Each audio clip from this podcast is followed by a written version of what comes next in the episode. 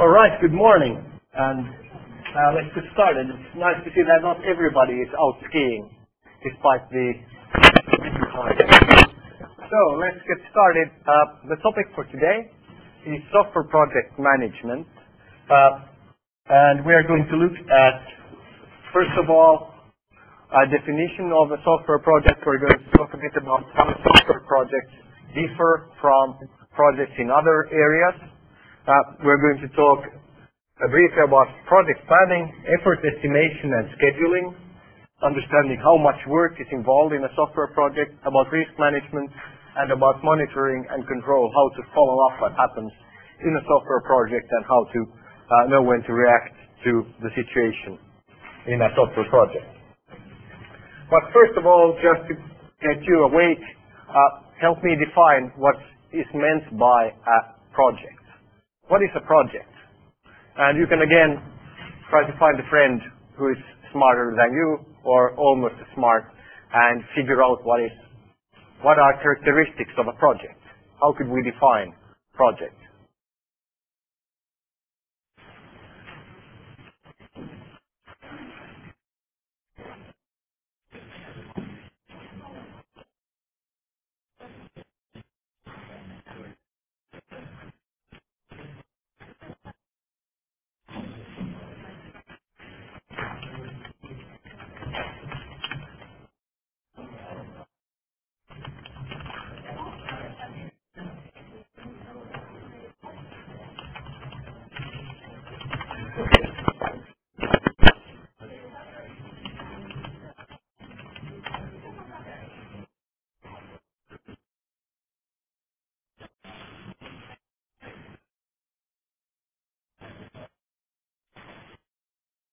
All right, any ideas? Could you please help me give characteristics? What makes something a project?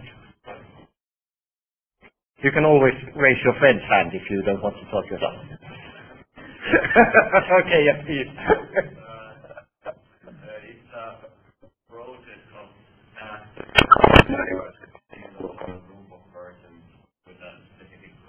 okay, so we have a goal. We have a set of resources. Okay, something that we, and what else? Yeah, we have, we typically have a schedule. Uh, can you think of anything else? We have, yeah. It's typically unique in one way or another. And that's what separates it from a process. But I think we had, we have a clear beginning. We know when a project starts. A project has a clear end as well. And that gives us a schedule. Then we have specific objectives and goals. As you said, something that we intend to accomplish. Uh, and we have a set of resources that can be people, most typically and most importantly in software projects are people, but they can also be other things like machines, computers, and so on that we need to perform a project.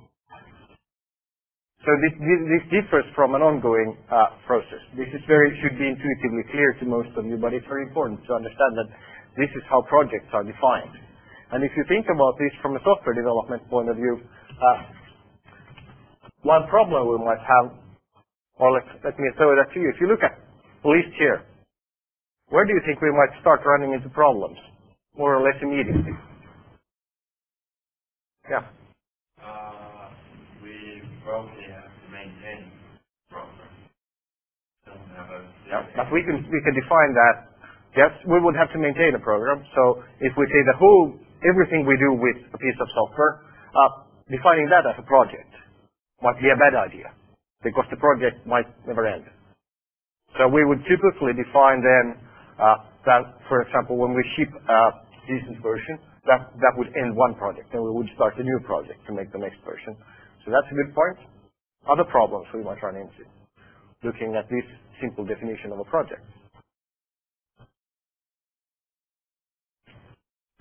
You see, we have specific objectives. Ring any bells? What are the problems with the specific objectives? Yeah.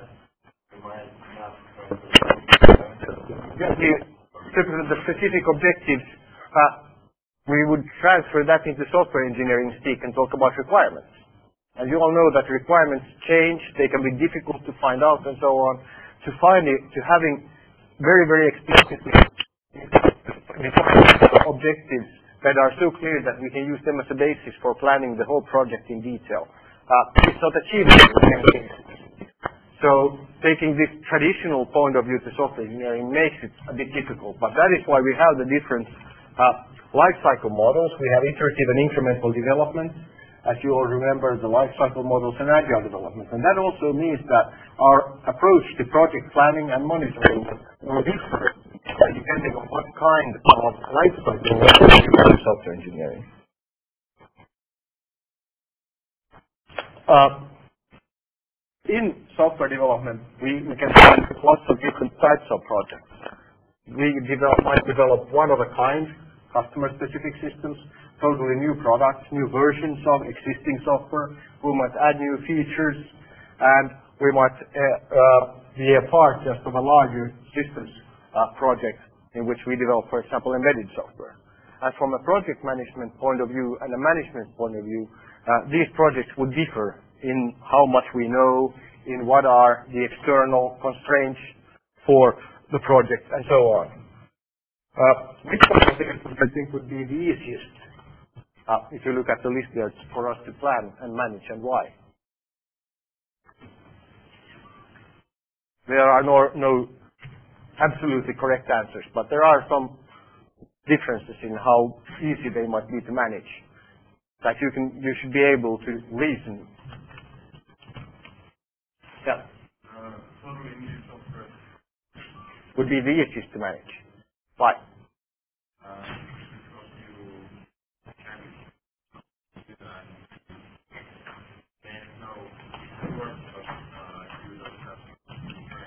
You don't have so much constraints because nobody knows what you're developing. So you might not have, the markets might not know that. Your you have, you have no client who makes strict demands. So you have a lot of, of uh, freedoms. Yes, that's one way. So on the other hand, in that sense, uh, those are easy to manage because even if we don't only we don't need schedules and so on, they tend to be internal. So it's only us, we, our company, who. On the other hand, we could say that uh, also we could argue that totally new software products are from a project perspective very difficult to manage. Could somebody help me argue that just so we can have two sides, in the data project side? Why might developing a new software product totally new software product be difficult to manage. Yeah. There's actually no one telling you what to do, and you have to make the innovations yourself. Yeah, we have to come up with the features, the ideas, yes. And from a project management point of view, we have no data absolutely whatsoever on how long doing something will take. So we have a very difficult uh, uh, way, uh, difficult to plan and manage the project because we have no data to rely on, previous data. Whereas from a project management point of view, typically adding new features or improvements to old systems would be easy we have a long history of adding features, fixing bugs, data that we can use to help us manage the project. So uh, there are, and products having embedded software, there we tend to have uh, lots of interactions with the hardware guys and lots of, of constraints due to that. So they can be they typically are quite small projects or small sub-projects, but they can be difficult because the platform we are developing for it is changing. That's a typical problem in them. So we also have projects that are intra-organizationally distributed, meaning we have different sites uh, within our own organization. They might be also inter-organizationally, that is, we can have subcontractors projects spanning several organizations that we need to manage. We're going to have a lecture on global software development in the second part of the course when we have people from different countries working on developing software together. We can have subcontractors, we can use ready-made components, and we can also include or use open source software, which we will also talk about uh, in the second point, part of the course. Uh, this will also uh, have deep influences on how we manage the project. So the size of the project, the length, the resources, the way we manage these projects will differ depending on the project types and the lifecycle model used. How many of you have taken the general project management course on the Department of Industrial Management? Okay. I will not try to cover basic project management that is taught uh, on that course. We're going to focus on software projects. And I do su suggest that if you don't have today, should, are you required to take the course to graduate? No. Oh, that's bad. You should. Because most of you will. Typically quite early when you start your working life, if you start working uh, in technical roles, you will end up as a project manager sooner or later. As a project manager or team leader. And so I do suggest that those of you uh, who haven't taken the course do take that course you get the general framework for project management because we won't be able to give you both that and talk about software projects in general. So the first point here is many, many of, of the techniques of general of project management are applicable to software project management. However, due to the fact that we have different lifecycle models uh, and we have the problems with understanding and modeling the software, uh, we have uh, software projects are a project type that is typically very difficult to manage.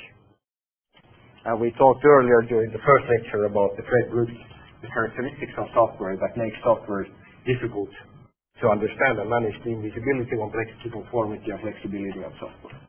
But let's say the basic problem is trying to understand, first of all, what we should build, and then how long it will take, how much resources we will have, then scheduling that and managing the whole thing. Uh, it's all abstract. And that is why we need uh, the various sub-disciplines of software engineering to help us make it more concrete. So we have the problems of doing a perfect requirement specification in the beginning. If we don't have a perfect requirement specification, uh, how do we know what to build? And from a software project management point of view, our problem is we should take a set of requirements we should understand what the system should look like. We should be able to estimate how long it will take, how much resources we will need, and then we should be able to schedule and manage that. That is difficult if we don't have a full set of requirements. As you remember, uh, partial solutions are provided by the lifecycle model saying, well, let's first do a general vision, and then we can plan iterations, and then we would plan the details of separate iterations later, doing something called rolling wave planning in software pro- in project management. There is a big difference between developing software and, for example, building houses or working in a factory. If we have, if we, when we build, for example, houses and so on, we have fairly good uh, understanding of the productivity of individuals. We know how many nails uh, in in a day or, how, or how long it takes to, construct certain things. And, and we can use those numbers, and they are fairly consistent among people. In software development, a good coder and a bad coder, an ex- excellent software engineer and an average or poor software engineer, the productivity, productivity difference are enormous. We have various numbers ranging from, let's say, 3 to up to 30. So if it takes 30 times longer if I do it than doing it myself, uh, it makes a big difference from a project uh, management point of view. So this is a big problem that we have, that the productivity differences between the best and the decent and the worst coders, making it difficult to work with uh, with estimation based upon general numbers.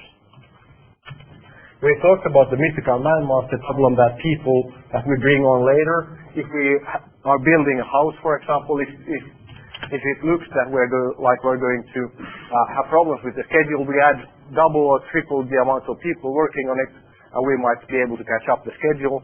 We talked about the fact that this is not doable in software engineering due to the fact that the new people uh, it takes longer for them to get up to speed with what they are developing. And we also end up with lots of changes typically to the requirements and also technical uh, technical uh, uh, changes, making it uh, much about managing changes as much as about just following a plan. This is a study that is by no means perfect. It has been very much criticized, but it's a, a study that looked at software project success rates in 2000. And it uh, divided projects into three types. Successful projects that, uh, that built what they were supposed, all features on time and to budget. Then challenge projects that were completed and operational, they provided but were over, over budget, over time, and with typically few, few, fewer features than And then we have failed projects that were cancelled. We can see that about half of the projects studied were, challenged. So they didn't provide everything to budget. About a fourth, a bit more, was successful, and about a fourth was cancelled. So there is clearly room for improvement here. But more important than these statistics were uh, the reasons for failure. And this is important for us to understand as software engineers. The main point here that the main reasons for the problems in the project weren't technical. They weren't that things weren't technically doable or that the code was good enough. The main problems were related to project management and support from higher level management. And we can see the same thing we have in Microsoft Group studying globally distributed for quite a while. And the problems we run into, the reasons that projects fail, uh, are typically not technical. They are almost always related to people, managing the people, making things work in the project. Most typically, uh, the problem is we underestimate the complexity, we ignore the changing requirements. So we are, as engineers, tend to be optimists. And then we make impossible schedules, impossible budgets, and then we set up to fail. But the problems and the solutions lie in the people and in the process we use to work. So the recipes, the, the lessons learned from, from this study were to make projects smaller. If you start to having a project that looks like it's going to take 10 years, that's a bad project. So smaller projects have shorter duration. One way of doing this, if we have a very big thing, is again to use iterative models. So we have shorter iterations that produce something tangible, make them more manageable. And then we have the idea uh, underlying most incremental and iterative models is the idea of drawing. We will first build a skeleton, architectural skeleton, uh, upon which we draw the actual features. And shipping, showing uh, the results of the iterations earlier to users. So also some empirical data support the use of incremental and iterative software processes. How long do you think is a good, what, what's a good length for a project? Any ideas? What's a good length? Is 10 years a good length? Five years? Yeah? Very good. That's a very good range. Three to tell us so much. Would you agree or do you have? Agreed. Go on. Sorry? What we what we would see typically is in particular projects from the life cycle model often end up being longer than 12 months. That is what we typically see. A very typical not, not perhaps very typical, but something that is quite typical is that you have a waterfall model uh, project planned to, take one year, it takes between two and three. So the overruns might be extremely big. That's not unusual. I'm not joking. We can all think about this. Uh, uh, and this is due to all of the things we talked about here previously. So when we talk about project overruns and problems, they are not necessarily small problems. They can be very big problems. You might have read in, in, the newspapers and so on, how projects that, uh, for example, our government has put 200 million euros on get canceled, never produced anything useful. Project management related problems related to dealing with the client, understanding the requirements, and so on and so on. So when we talk about problems in software projects, they can be economically enormous. But a good length is typically uh, a very short project could be a one-year project, but then you really might need to think about whether it's useful to deal with that as a project because you get overhead for planning, for monitoring, and so on. So a few months to to a year, a very typical suggestion you hear is that nine months is a good length for a project, a good uh, max length. Up to a year, I think is okay. So uh, very good, very good answer. And if you have a very big project, what you you split it into iterations, uh, and then you plan the near future in more detail as you go along. And this is called rolling wave planning. Let's talk a bit about project planning. You will see a clear relationship to uh, requirements management. First of all, it's important to identify the project stakeholders, the people who are interested in the outcome of the project, and recognize the motivation and objectives, what they want, and try to reconcile them. The client wants all features costing as little as possible, and so on. And you you want as much money as possible as uh, uh, uh, as developers and so on. And we can have, we need to define how we communicate with the stakeholders, and then we we identify both the internal stakeholders and the external stakeholders.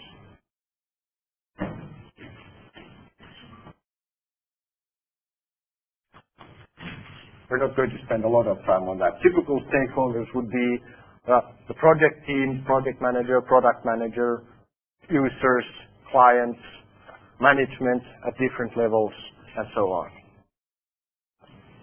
Then we should define the objectives. Now it's a good idea. We have the problem of defining the detailed requirements. But very often we can have the actual requirement stage as the first part of a project. So when we talk about defining the project objectives in the early stages of project planning, we talk about defining the scope of the project, the overall goal. So we are going to develop a system that makes lecturers unnecessary. That will make both students and lecturers happy, or perhaps not. And then we could go into the requirements. What are the requirements from the student's point of view, from the lecturer's point of view, from the university's point of view, and so on. And then it's important that you already at the early stages, that you remember from the requirements that we everybody accepts and understands the overall uh, objectives and goals. That help guide and motivate the participants and also understand what shouldn't be included in the project.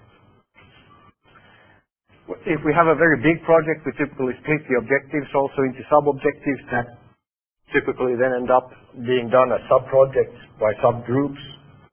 Uh, we must also have developer-level uh, sub-objectives relating to attributes that are important to developers, like the details of the software process we are using or uh, maintainability aspects and so on, working environments, and so on. So objectives should be as concrete as possible. Uh, if you look at the two objectives here, we have uh, one objective to improve customer relations, and the other objective would be to reduce customer complaints by 50%. Now, the question is, which one of these objectives would be better? Let's have a vote. Who votes for to improve customer relations as the better objective? Okay. Who votes for to reduce customer complaints by 50%? Okay, good. You're right. The second one is better. The first one is what you read in most project plans or in corporate strategies. We want to increase customer satisfaction, and we want to be among the top blah, blah, blah. Blah blah. Uh objectives that are too general, that aren't specific and measurable, are very bad. Because it makes it unclear whether you have achieved them or not. It's very clear whether you can, after the project, whether you have reduced customer complaints by 50% or not. It's a much better objective. Uh, to improve customer relations is a good objective, but it needs to be specified. It's not workable yet. It's not operational. You need to, to break it down into concrete things, what it really means. Just how do we know whether we have achieved that objective? So this is a general rule for writing objectives and also when you write requirements. It's important that you write the requirements and your general objectives in projects and in project plans to make sure that they are easily measurable so you can say whether you have really done it or not. Projects always have constraints. Typically they are resources, that, we have time, quality, and functionality. Resources include people, money. Uh, we need to understand then what we plan and address the objectives. Uh, the importance of these constraints vary by project type. In some projects, uh, it's more important to get something to the market by a certain date than having all the features. So, of course, the general idea is that we can fix everything. We can have time, resources, quality, and functionality features. Uh, often this is also shown as a triangle.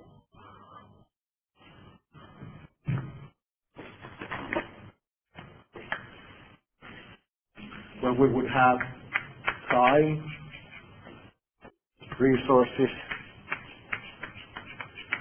and scope, which, which typically would include both quality and uh, features. And of course, when we start planning a project, we try to fix all corners or all four, corners there. But in practice, we end up making trade-offs. So then it's very important for us to know which one we should flex. And if we look at agile development using iterative, uh, Agile development fixes time because we have a fixed end date for the iterations, and we fix the resources. So we don't have people. We have a fixed set of people, we have a fixed schedule. The thing that varies when things happen is the scope.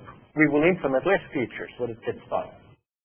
We'll drop features, we will still ship by the set end date. If we look at the waterfall model, how we typically, what we typically end up with is a situation in which we have fixed the resources and we have fixed the scope because that's agreed upon according to our agreements between the uh, client uh, and us. And then when we have problems, we run late. So these are very important to understand the uh, relative importance in your project between these uh, constraints because that, those, that importance will be used for you as trade-off uh, criteria when you run into problems, which you will do in all projects. There are no software projects that go exactly according to plan. If they do, uh, your plan is faulty and you have cheated. And what do I mean by that? Then you have probably added so much buffer time that that that that that, that you actually uh, have planned for more time than it would ever take. All right. In project planning, in traditional project management, uh, and in software projects, at least for a bit bigger software projects, you typically develop a project plan that is a specific document. And it should be an important document. It's a document that typically is formally agreed and accepted that you give to different stakeholders.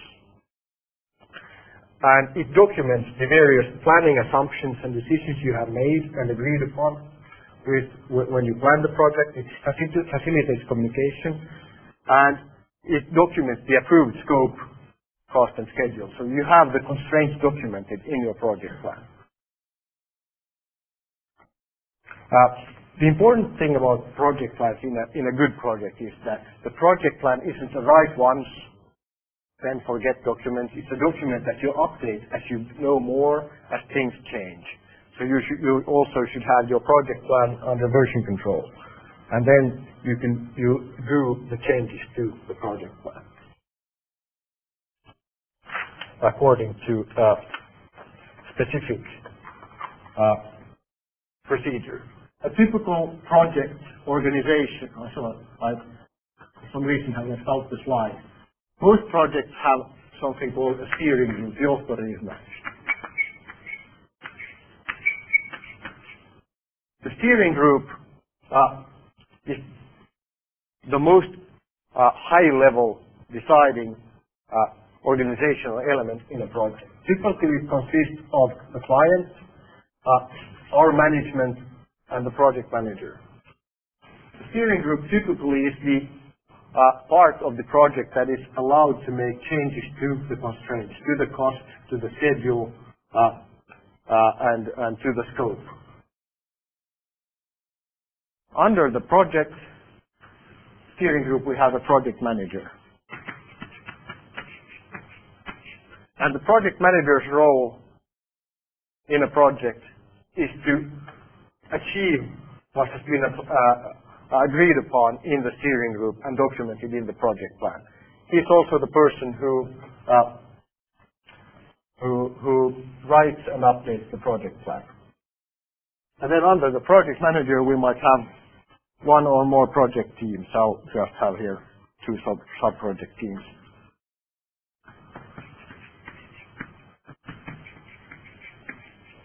So this is the basic project organization.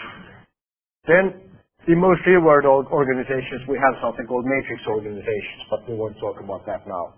But the basic idea in a, in a project is we have a project manager who manages the project according to the project plan that is approved by the steering group who also approves the changes. The project manager then is responsible for organizing and managing the work that goes on in the project. In a big project, uh, the project manager would have several teams with their own sub-managers and so on, and sub-goals.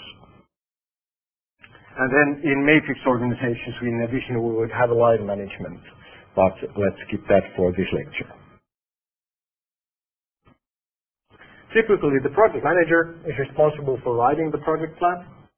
Uh, whenever possible, it's a good idea to, if you have a good idea of the resources that will be included, you should use other experts as your uh, uh, uh for for input when plan the pro- when you plan the project, and if possible, include as many members as possible. The project plan then is accepted by the project board or steering group, the plan is delivered to all stakeholders, and it's important to keep the project up to date and having a version history for the project plan. Here is from a standard for software project planning. Uh, we have lots of standard in the field of software engineering. Here is a, a list from a standard of the contents of a project plan. Now you can view this list as a superset. Most projects don't need everything that is, that is in this list. So again, uh, when you do any kind of documentation in software engineering, there's no value in itself in documenting everything. You should always think about what are the important things that I need to document in this project. And you should use the same logic uh, when using templates like this. So you can see here that you would in your project plan have project overview containing background, purpose, scope, objectives, assumptions and constraints, what you assume, deliverables, what, what are the practical things that you should deliver in your project, what are the responsibilities of the customer versus the project team, a summary of the schedule and budget, how the plan will be uh, managed, what is the plan for, for evolution of the plan, preferences and definitions if needed.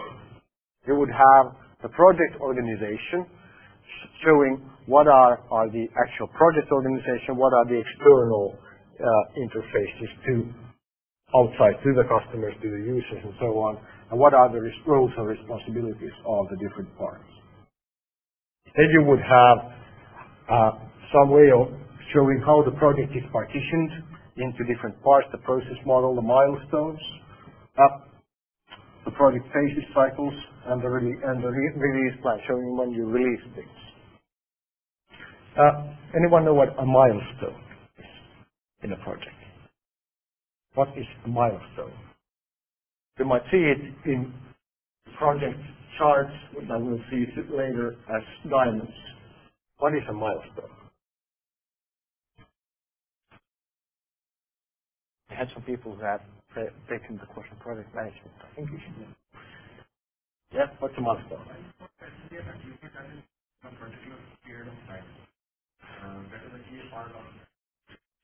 A milestone is typically tied to a deliverable. It is typically the completion of some important part of the project.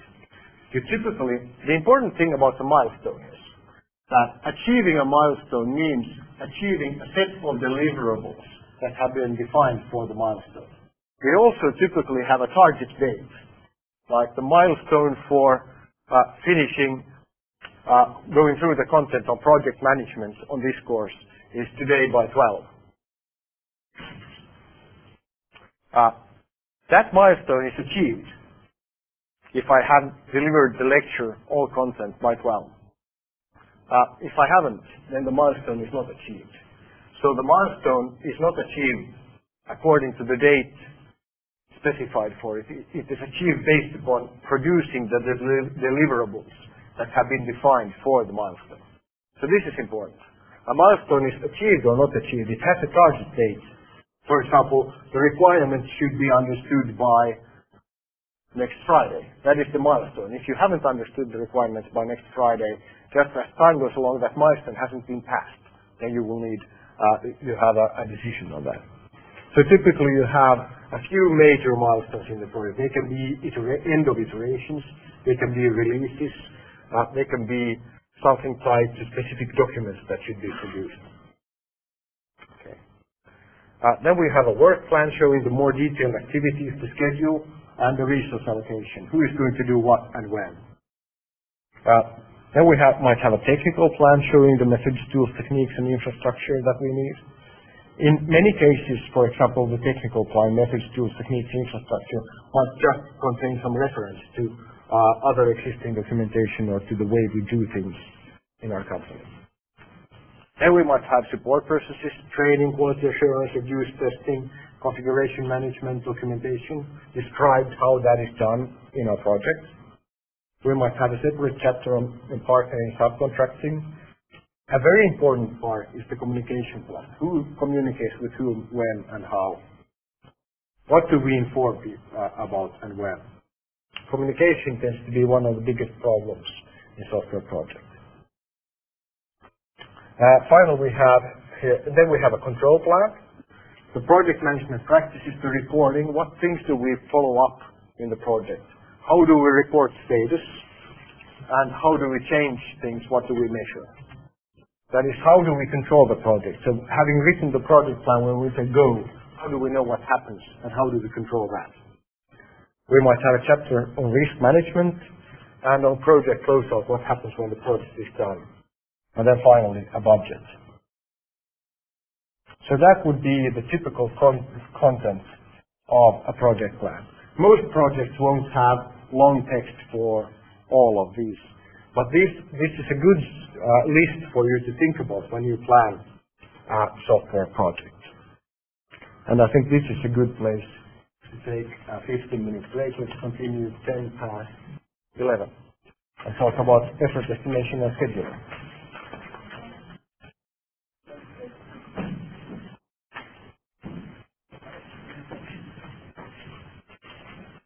Ah, excellent. Timothy and Maggie. Joo, joo, hyvä.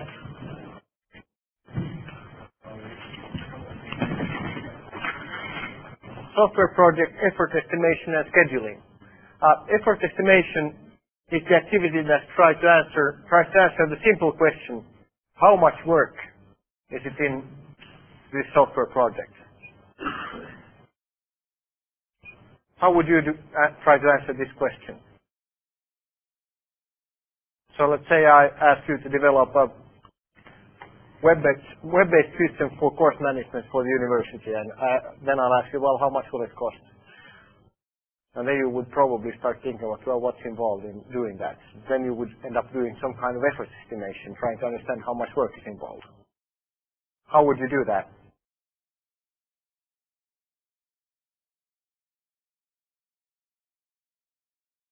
Yeah. Then they consult the developers. Okay, you would talk to developers. What would they say?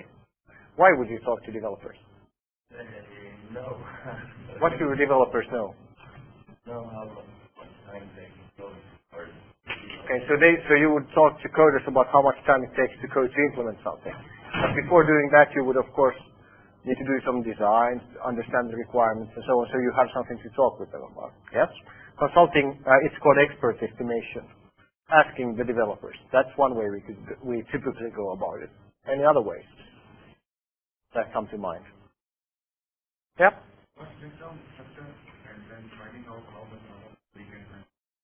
Then we could, we will do a, a breakdown structure of, of the project and then allocate time to that. Yes. What else? Other possibilities for understanding. Yeah. Relying on experience of past similar projects. Yeah, we could, we, we might have built a similar or quite similar system before. We might be able to look at the project plans even and the outcomes of old projects and use, use historical data. Anything else?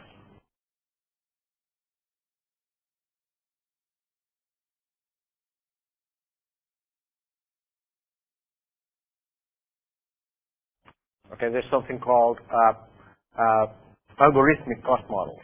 We have in the field of software engineering mathematical formulas in, into which we can put some numbers and then we'll get even more numbers out. Uh, we might be able to use these models. Uh, let's talk more about them uh, later. But first let's start with looking at some problems in effort estimation. Of course, the basic problem is trying to predict the future, something that's going to happen, perhaps by looking into the past or perhaps without any good information.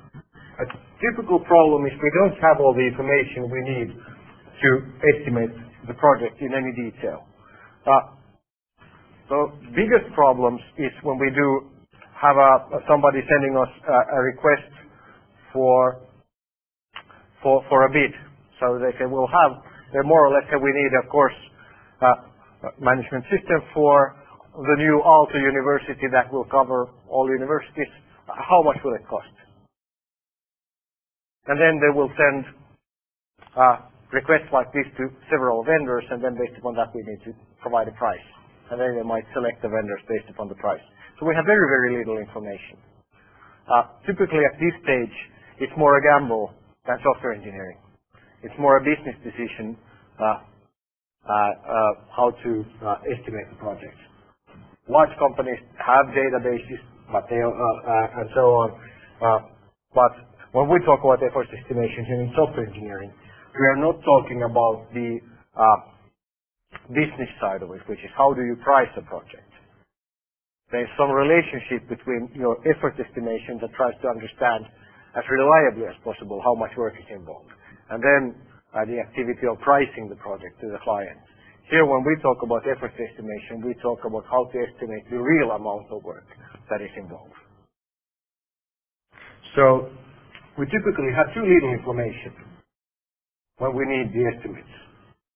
And we make big decisions uh, based upon very little good information. Most companies don't have good historical information. Uh, and in many cases, estimates are done sloppily. We don't focus enough on doing good estimates. There's been some studies of how good software est- uh, project estimates are. We talked a bit about this at the individual level when we talked about the PSP uh, previously on the course. Uh, as you can see, uh, if we look at the waterfall model, you can see that the estimates vary as much as four, by, by a factor of four when we do it in the initial definition stages. So how reliable is it if you say, I want a web-based system for course management, I'll say, okay, it's great, it will be 30,000 hours to develop it. So how likely, according to research, uh, is that number to, to, to be right? Well, it's not very likely and it might be off by a factor of four. That would be something we could expect.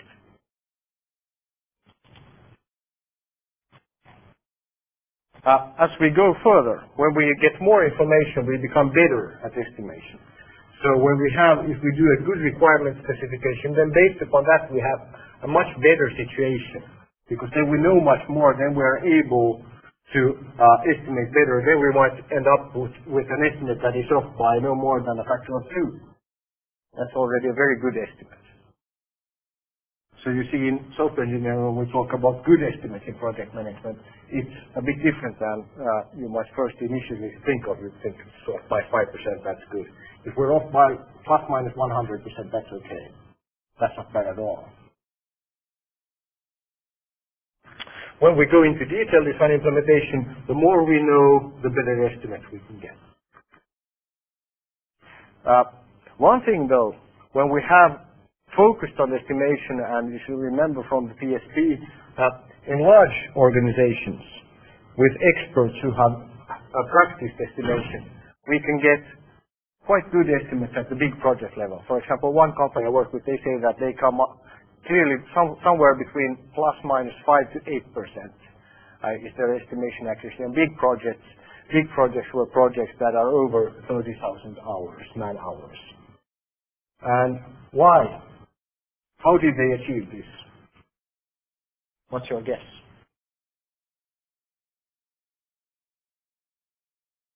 We have this, the answer is exactly the same as in PSP. Overestimates and underestimates cancel cancel each other out. So we end up with several overestimates, several underestimates, and they cancel each other out. So in a big project, the overall estimate is much better than any individual estimates for, let's say, a single feature.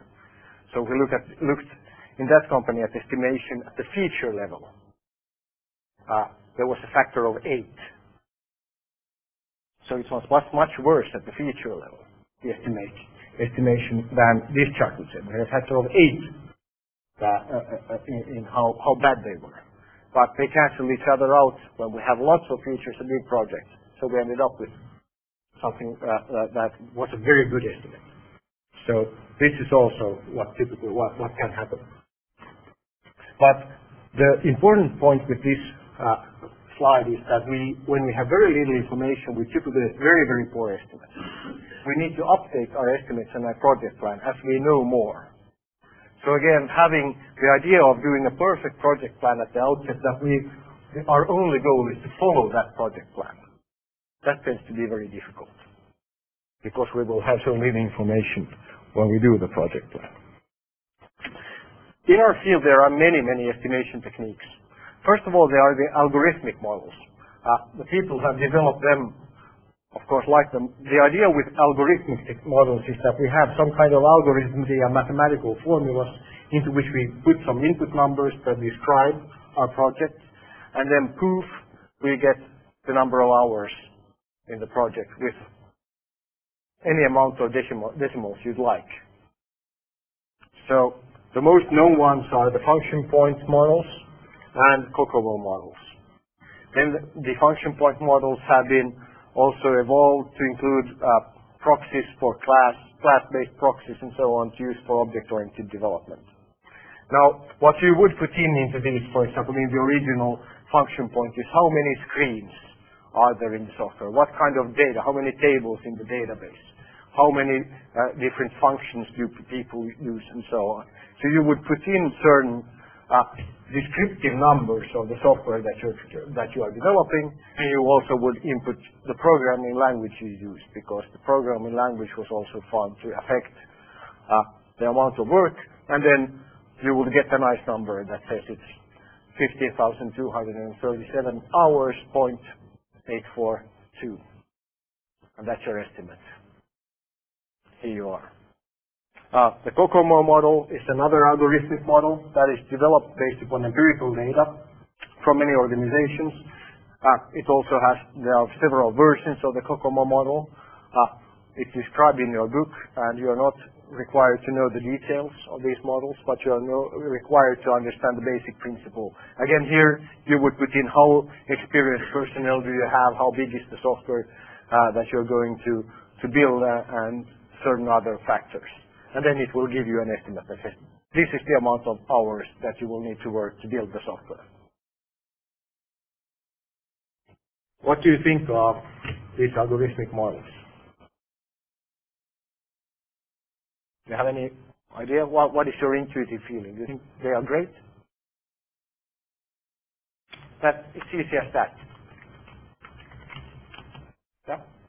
simply establish at the beginning how many screens or tables you're going to have without even a? This is the exact, the exact, the biggest problems with the algorithmic models is the garbage in, garbage out problem. More or less all the parameters that they require you to give will be guesses or estimates from your point of view.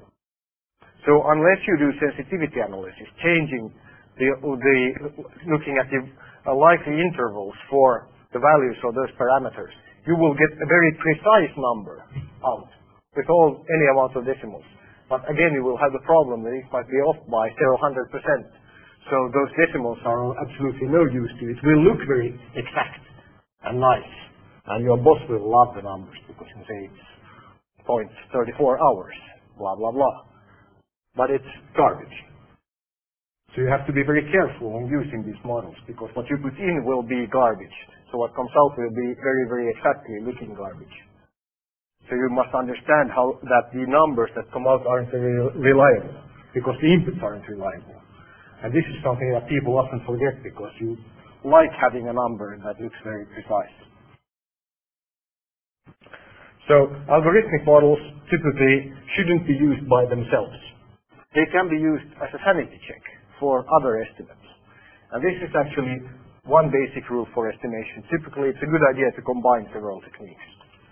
Uh, a very good technique that we already mentioned was the expert judgment. That is asking the coders, asking the people who know. And this was also the method used by the company I described who ended up with good estimates at the whole big project level. In essence, they had experts who estimated various subsets of the requirements. So then the experts would be people who really do understand how something will be implemented and they can in their head start thinking about reasoning about how much work might be involved. It can be at the developer level, it can be at the architect level, whatever, but it's somebody who has a technical, deep understanding of what might be involved in doing that. This is typically the most used technique and the one that, ends, that, that, that is the best for getting good estimates. In particular, if, if the experts uh, are uh, experienced in doing estimation, meaning they have done that many times, they have gotten feedback on how good their estimates are, and so on.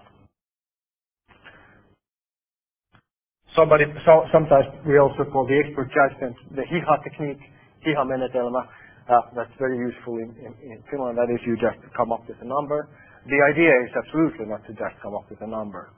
That is a, wrong understanding. The idea here is to uh, come up with your, it's always an estimate or a guess, whatever.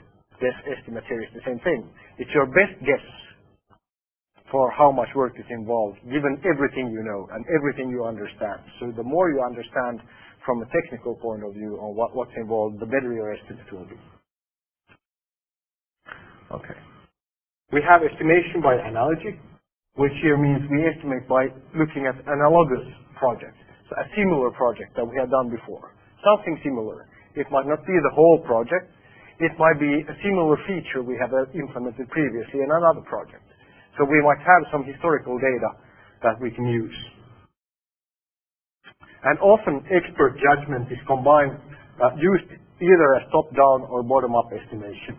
Top-down estimation means that we do a breakdown structure uh, of the software, uh, starting by estimation, uh, the, big part and then working our way down, or we can do a bottom-up estimation. We do the breakdown, then we start by estimating the smallest parts, the smallest modules of the software.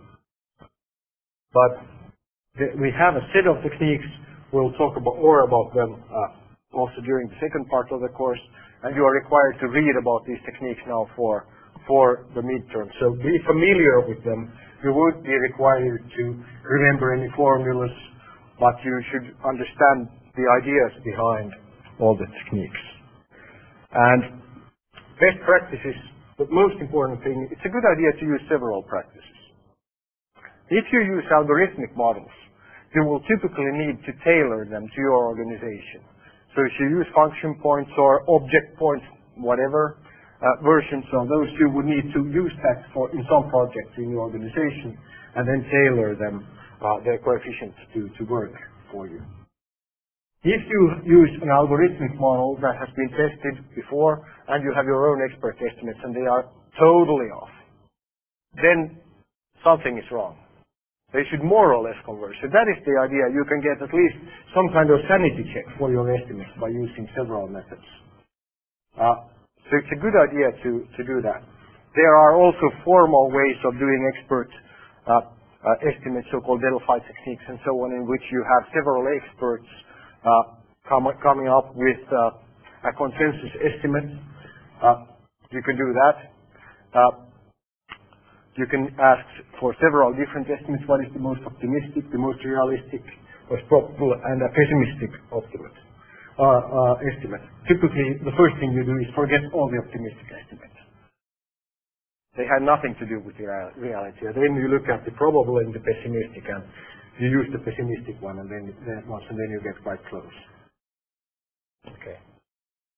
Uh, if you have documented data, use that. And if you can, if you are at a stage in which you can use developers, uh, those they tend to give you the best estimates. Again, given that they have practiced doing estimation.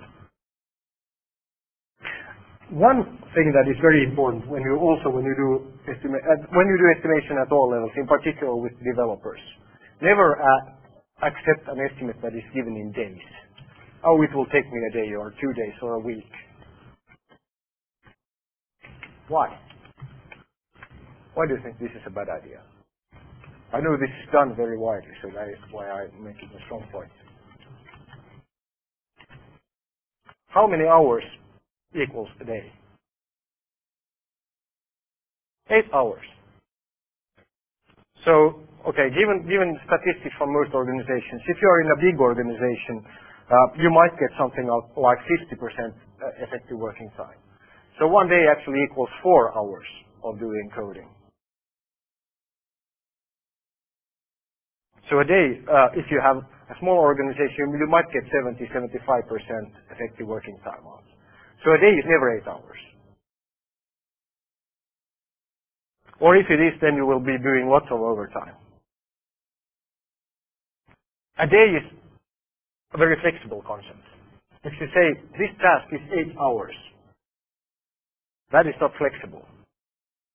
It's eight man hours. Then it's another thing which are the days during that you will do that. So it's very important to do your effort estimates in an effort unit that is man hours or man days and then you would know that a man day equals in our organization 4.5 hours of actually, actually coding. Because a lot of time in all organizations will be spent on meetings, sick leave, blah, blah, blah, blah, blah. There are lots of overhead. So the idea of using a day equals seven and a half hours, eight hours for your estimates will is guaranteed to break your schedule and break your plan.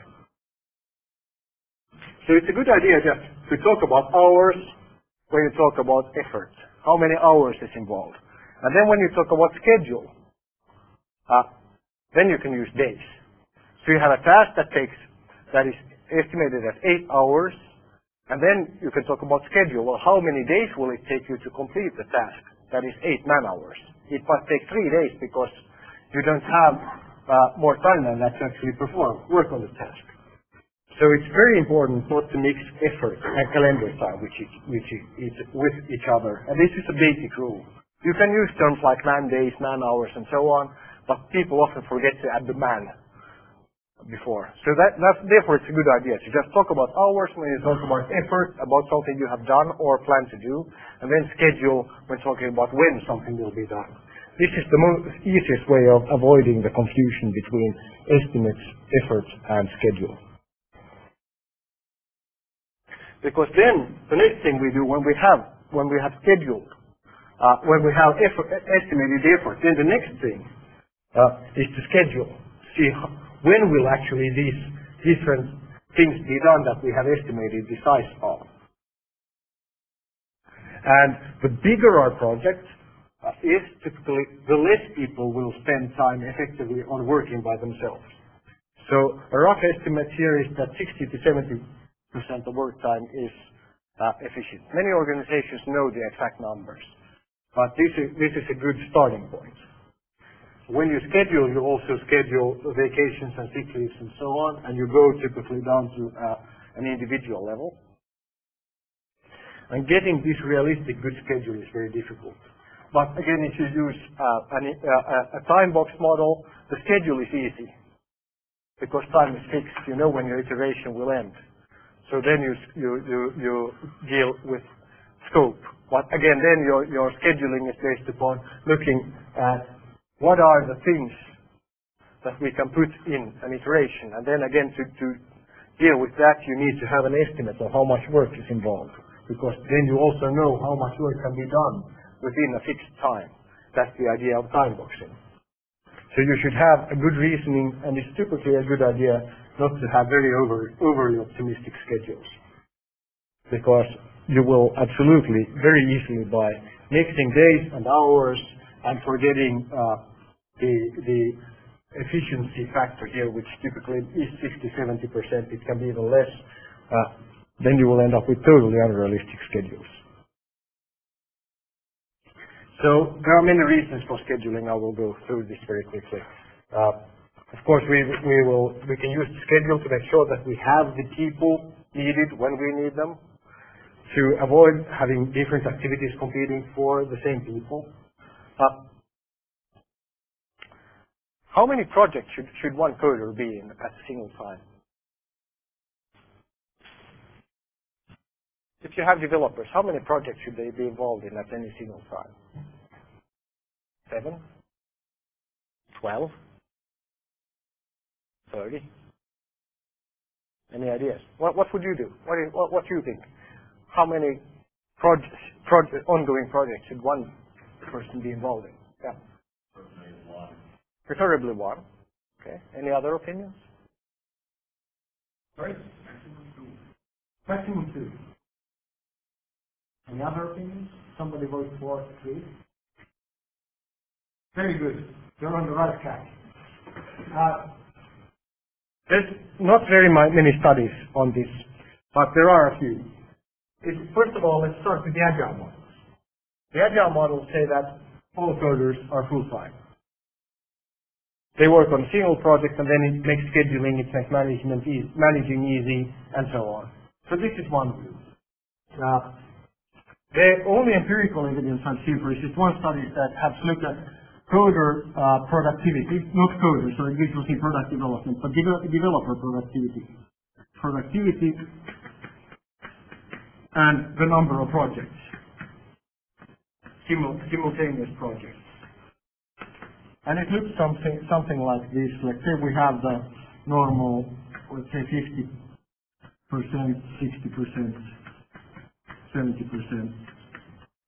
And we have one project, two projects, three projects, four projects, five projects, and so on. And the, important, the interesting thing was that it looked like this, more or less. This is, don't look at the percentages, but this is the, uh, the message we got from how productivity for a coder goes, or developer goes. So one project you are doing very well. Two projects can be even better. Three projects is much worse than one project. And if you go over that, the guy starts doing something that we are very, very familiar with in computer science. It's called thrashing. It's context switching all the time, getting nothing done context switching for coders is a real problem. You all know that when you're very focused on a task, if somebody comes and disturbs you, you will lose focus, you will need to get back to that. Let's say you should jump to another project. It will be a lot of overhead in context switching between different projects. So the optimum is one or two. Well, what do you think was the reason for that two here gave us better productivity than one project, one simultaneous project? There is a very obvious reason, yes. And you get new ideas from the other projects. That, that's a good idea, but that, that wasn't what they found, but yeah, that's possible. That can be able to. Any other yes? Yeah. When you start up the first project, you When you start, when for some reason, for example, you are waiting, you have some, uh, so, so you, you are waiting for somebody else to get something done, you can work on the other project. This was the reason that, that this uh, uh, looks like this. When, when you cannot work for some reason or get stuck on one project, you can work on the other, so you, uh, which means that both uh, go ahead. So one or two projects, no more, if you want to keep your people productive. This is something that many, many organizations break, which also is one reason for having lots of problems in projects. Let's say that you plan all projects with a very high efficiency rate of your coders. Then you add several projects to people, you forget that your productivity drops drastically due to the context switching and overhead of working on several projects. So one or two, no more. That's a good rule of thumb for you. Uh, agile models say that everybody is full-time. Uh, there's no, I've seen no empirical evidence saying that that actually is more efficient than working on two projects. But uh, uh, I cannot claim that it couldn't be. So again, as a rule of thumb, one or two is good. More is bad. Okay, you can draw so-called timeline or Gantt charts. Those are very simple. You can read about them in the book. We won't spend any time on them here. Um, okay. Very briefly, risk management, then we'll talk a bit more about uh, control. Risk management means thinking about what can go wrong. This is something we don't like to do. What are the risks involved in the project? Risk management uh, has, is, is, a field in software engineering that has been fairly thoroughly studied. And here you can see one breakdown of the elements risk assessment, finding the risks, identification, analyzing them, analysis, prioritizing what are the most important risks. And then we have control. When we have the list of risks, what do we do about it? If we plan what we, we risk management planning, we plan how to manage the risk, we do resolution, that is if risk happens. Uh, uh, then what, how, how do we do that? And risk monitoring, how just the things that can go wrong change during the project. Uh, in practice, uh, or risk management, first of all, can be considered a cycle. You first identify, analyze, prioritize the risks, you do planning, resolution, and monitoring. You should be doing this all the time during the project. Uh, there are then some mathematical ways you can do this. Uh, the most important one is called risk exposure. Uh, you can you try, which is one way of helping you prioritize the risk. So you can see here, you can think about time, money, or, or scores, likelihood, and you get a number that helps you prioritize the risks. In practice, again, uh, often risk exposure numbers aren't as useful as you would think because getting good monetary numbers, for example, for many of these understanding the time impact on risk can be very difficult. So in practice, I haven't seen risk exposure numbers being used that much. The typical way uh, that is used are very, uh, uh, for risk management are very, very simple. And why are the very, very simple methods used most? Because they seem to work. the very simple ones typically the most simple one is having a top risk list. It could be a top five risks or a top 10 risks. Uh, so it's very simple. You list the risk uh, and have a list uh, with these risks and what you plan to do with them. Again, let's not spend too much time on this. Uh, take a look, for example, like this. You have this week, the top risk is feature creep meaning that we get features added to our software that shouldn't be there. So then we have, last week it was also the top risk, and then how we deal with this is that we have a stage delivery approach, meaning that we have an incremental development model. Uh, that means that we can show the clients how we proceed so that we, in the hope that this will uh, make sure that we don't get asked for features that aren't really needed, and we might even need some training to deal with that. Then we have the second one here, a new thing, we have a change of, a configuration management system that can create problems uh, in our system, and then it's now being evaluated how we can uh, work with this risk. Then we have a third optimistic schedule, and we are working on estimation uh, and prioritizing functionality in a new way and so on. So this would be examples of, the risk list. Risk management tends to be something that is very difficult to do well. Uh, often you end up with lists that look nice, but you you would then uh, find similar similar items. You have problems with personnel leaving and so on. But it's a good idea to think through the top uh, risks in your project. There are in our field various formal approaches for doing risk management, which becomes more important if you have a critical project. You can use those to the SEI's website, Software Engineering Institute website. There are approaches with long checklists of all the different kinds of risks that you might have in your project. You can use them to help you, and there are also uh, formal processes for doing risk management. But in most cases, you end up with as good results just brainstorming the top 10 risks.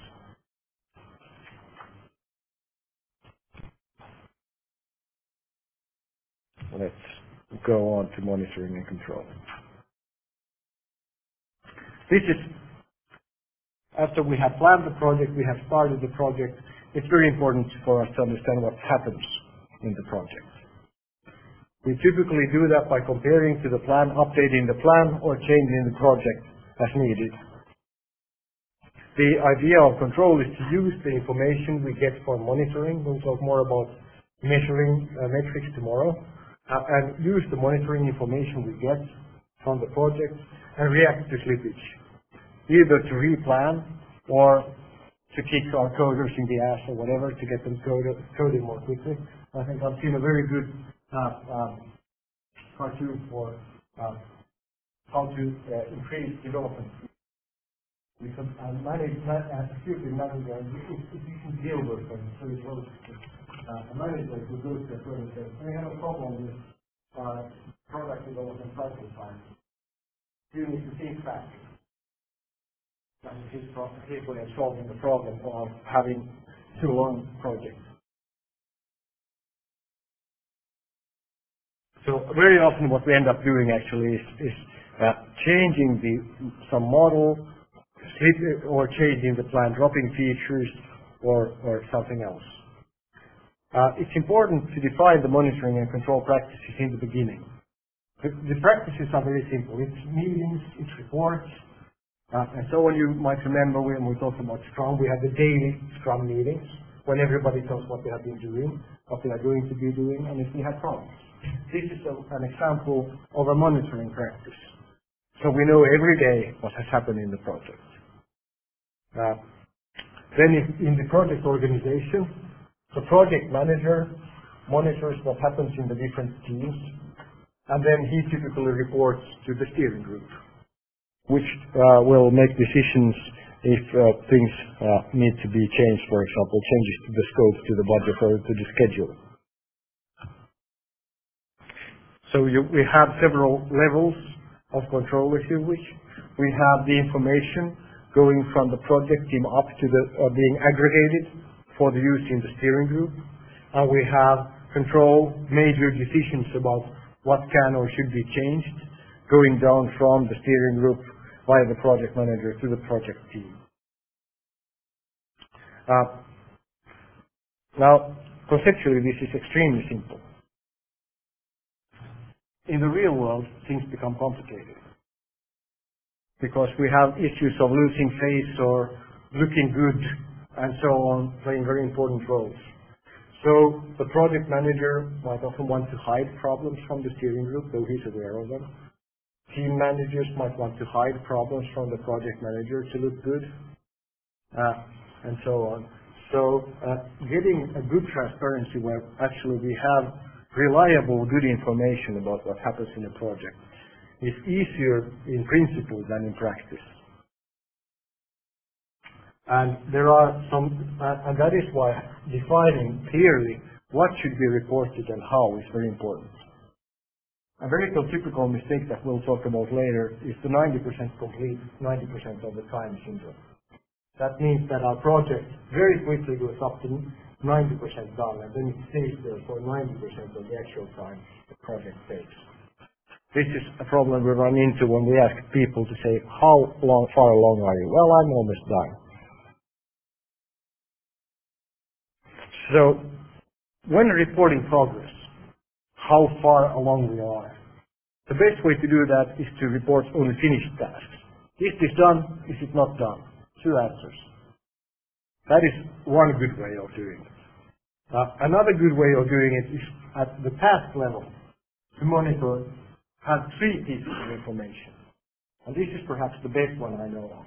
You have the original estimate. How much did you think originally that will be will have to be done? How many hours is included in that? The original estimate. Then you have the number of hours done. So let's say I have an estimate for a task eight hours. I have now worked on it for five hours. I spent the whole day today working on it. I, I managed to work for five hours.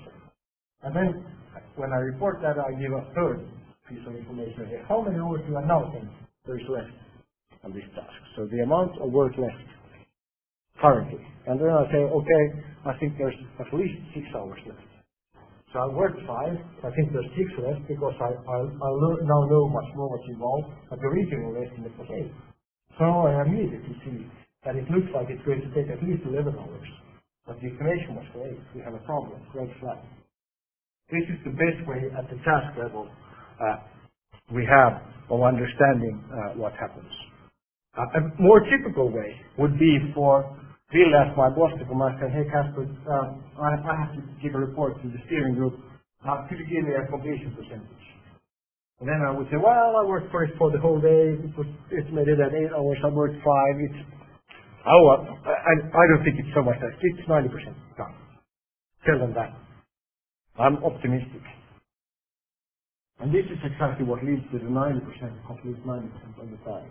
We don't give good information. We do the HIHA percentage.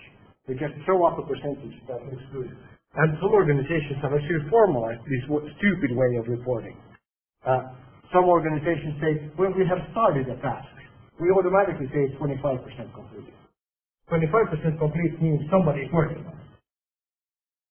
75% complete means uh, we have started thinking about testing it. And when it works, it's 100%. So it has nothing to do with the actual amount of work involved. And they have formalized this way of reporting. So you might find very strange things. So using percentages that aren't based upon good data is worthless. But you will find that to be uh, creepingly common. So don't do that.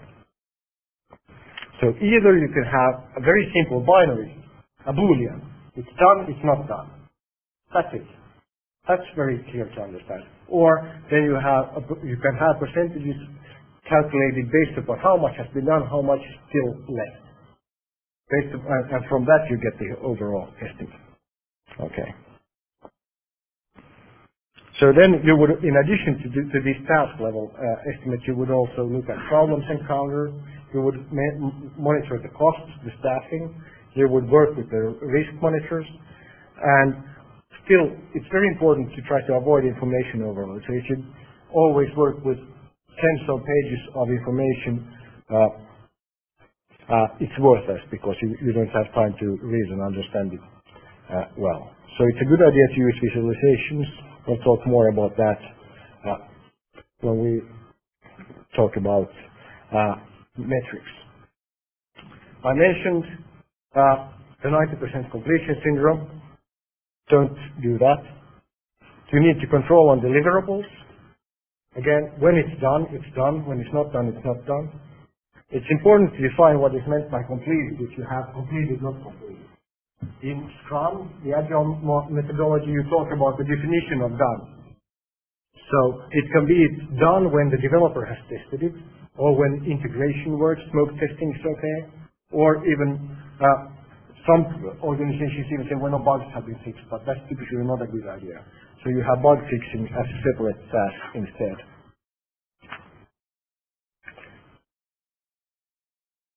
And progress visualization, I'm going to show you more later in the course, can be, and it's a good idea to keep it extremely simple.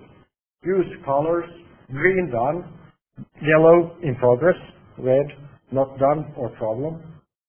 Uh, make it extremely simple to see. Uh, real, in, in some agile methodologies, we have something called a burn down graph. Say how much, how many hours are left, and we have the date, time. So we have amount of work left, and time. This is how it should look if everything goes perfectly. As time moves on, we go down to zero hours. What happens typically in software projects is that we start here, uh, we work, but still it, it might go down, then it might go up, it might go down. So it looks something like this. And this information is very useful for us in, uh, because then we can see when we run into problems. Here, for example, we might have dropped some functionality. That is how we so quickly got the number of hours left down by dropping functionality. So this is called a burn down graph. There are many ways you can do do do do these visualizations, but the basic idea is to keep it very very simple. It's important to monitor frequently and immediately give feedback. Typically, the cycles should be, let's say, at the team developer level, a good idea is to have a daily cycle for, for progress measurements. At the project manager level, daily or weekly. And at the steering group level, it's typically monthly. Those would be the typical cycle lengths, lengths you would work with. If you're at the team level, uh, going back to what we talked about, the agile models, it's a very good idea to keep it daily. So if your team only has a weekly status meeting, that's typically not good enough. It's a good idea to keep cycles shorter. And at the project manager level also daily or weekly, depending on the project size. Because then you will find problems quickly and be able to react to them quickly. And now I see that this is where my time box stops. So we'll stop here. And tomorrow we'll talk about configuration management and metrics. So enjoy your lunch and see you all tomorrow.